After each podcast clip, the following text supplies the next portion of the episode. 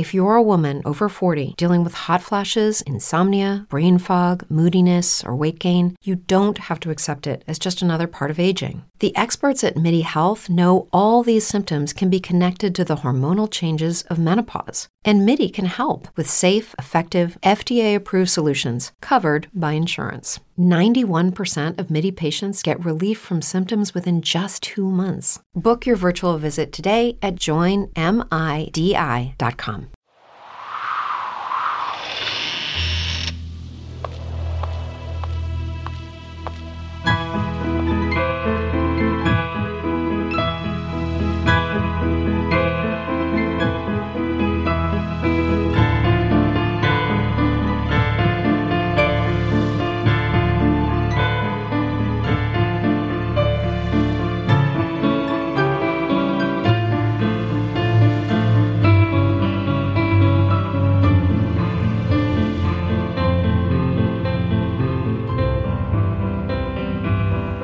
Things with Wings Productions presents episode 37 of the Skylark Bell Wingspan. I'm your host, Melissa Oliveri. In our previous episode, Magpie, still living as Farfalla, came full circle and encountered both her mother and her younger self. In today's episode, we read chapter 37, The Beginning of the End in which Magpie, still living as Farfalla and knowing she is running out of time, tries to warn her younger self in a final attempt to set the timeline straight. This is the last full chapter of Wingspan. Next week will feature an epilogue, which also serves as a prologue of sorts to the third and final book in the Skylark trilogy. The book is called SkyeDive and will begin airing right here on the Skylark Bell podcast in January of 2023. Be sure to listen through to the end of this episode for a preview of a podcast I quite enjoy called Murder Road Trip. Now it's time to settle in, grab a blanket and a warm drink, and let's get started.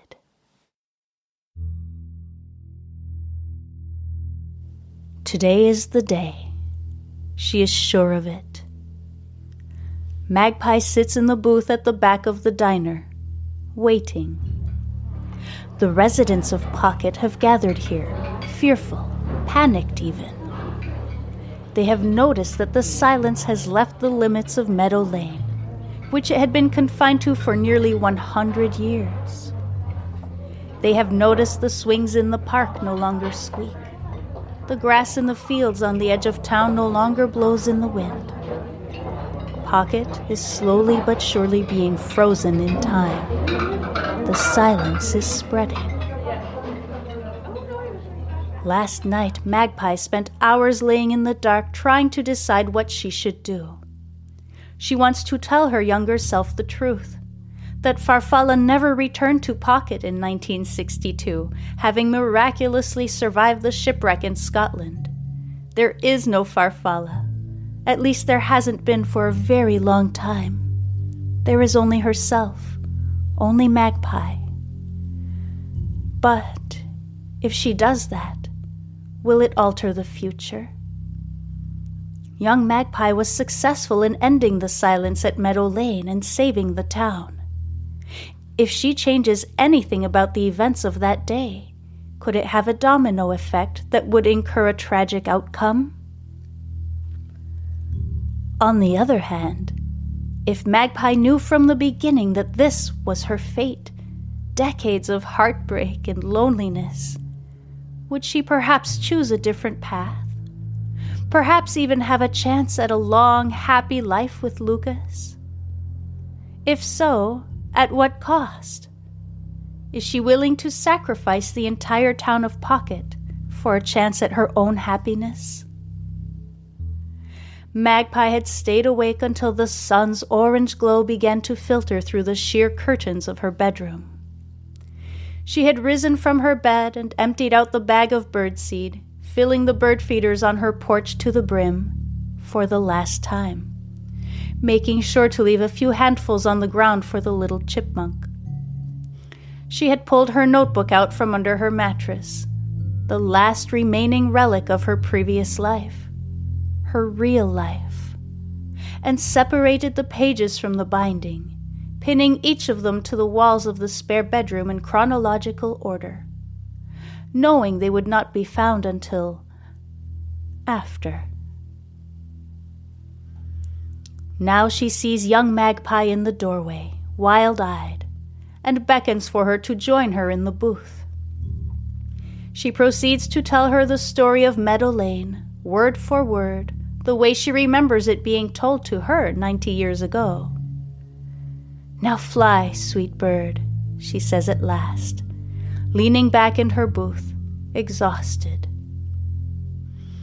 She watches as young Magpie runs out the door and down the road, hoping she has made the right choice. She shuffles past the crowd that has filled up the dining room and slowly walks home. Once inside her house, Magpie pulls a storage box from the hall closet and begins putting together the package she will leave behind for Magpie. She packs what is left of her sketchbook keys to her house, the deed to Meadow Lane, and a letter she found in a collection of items that she had taken with her from Lucas's room at the Brighthaven care home after he passed away. He had somehow come into possession of a letter from Charlotte Carnifex to Farfalla's sister, Paloma, that mentions Carnifex House. Magpie holds that letter in her hand for a long time, hesitating. If young Magpie and Lucas never go to Scotland, perhaps this entire time loop and the silence at Meadow Lane can be avoided. This is her chance to cut off the head of the Ouroboros. Magpie folds the letter and hides it in a book about native bird species. Last, Magpie places her diary into the box. It is a last minute addition. She figures if she can inform her younger self of the truth, tell her the entire story, perhaps things will be different. She couldn't risk making any changes to the timeline prior to the silence at Meadow Lane being resolved. But she doesn't see why she can't try to save herself a lifetime of heartache once it's over. Finally, the packed box sits on top of the dining room table. Magpie sits down to compose her final letter to her younger self. She seals the envelope and writes Magpie on the front, then places the envelope on top of the box and tucks the pencil in her pocket.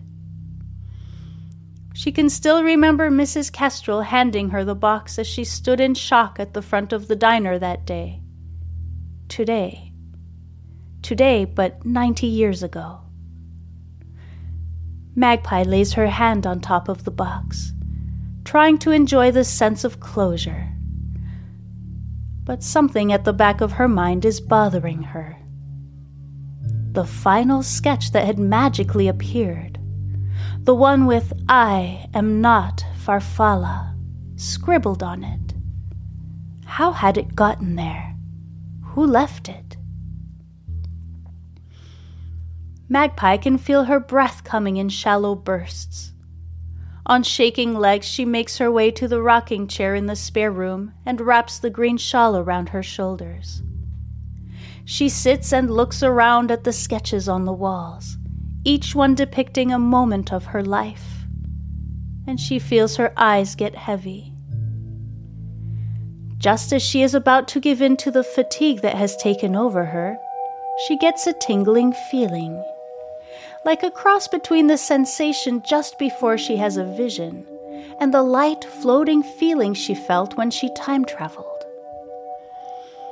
She opens her eyes and sees a woman standing in front of her, her long red hair curling down past her shoulders, her white robe skimming the floor. Her piercing blue eyes are fixed on Magpie as a cruel smile curls up the edge of her mouth. In her hands, she is holding the book in which Magpie has tucked the letter from Charlotte Carnifex. The letter that had sent Magpie and Lucas to Scotland. She pulls the letter out from between the pages of the book and slowly makes her way to the dining room.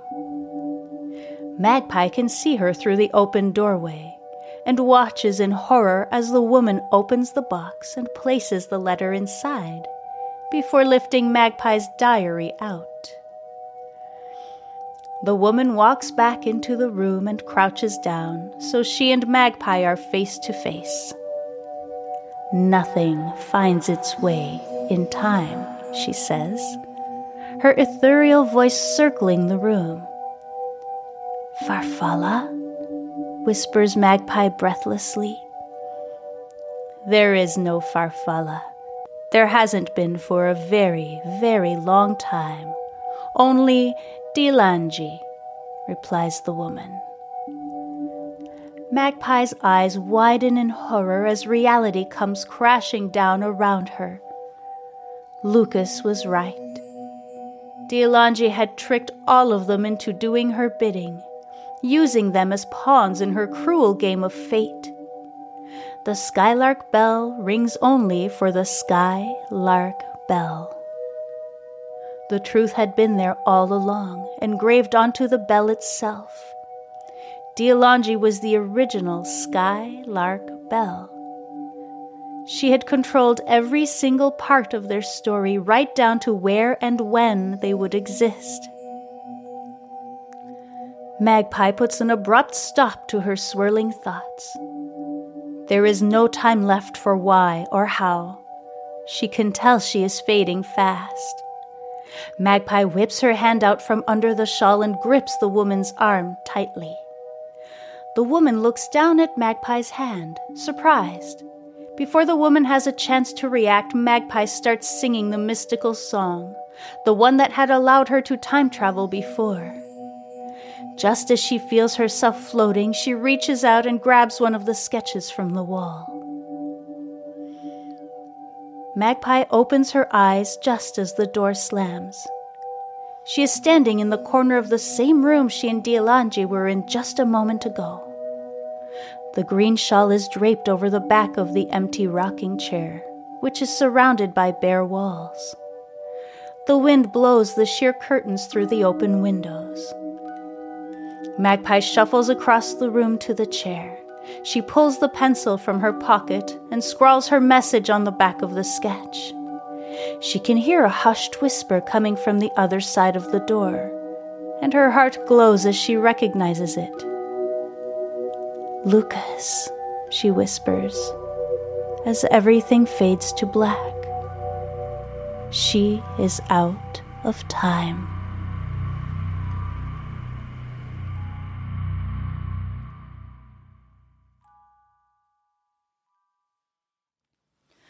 Thank you so much for listening.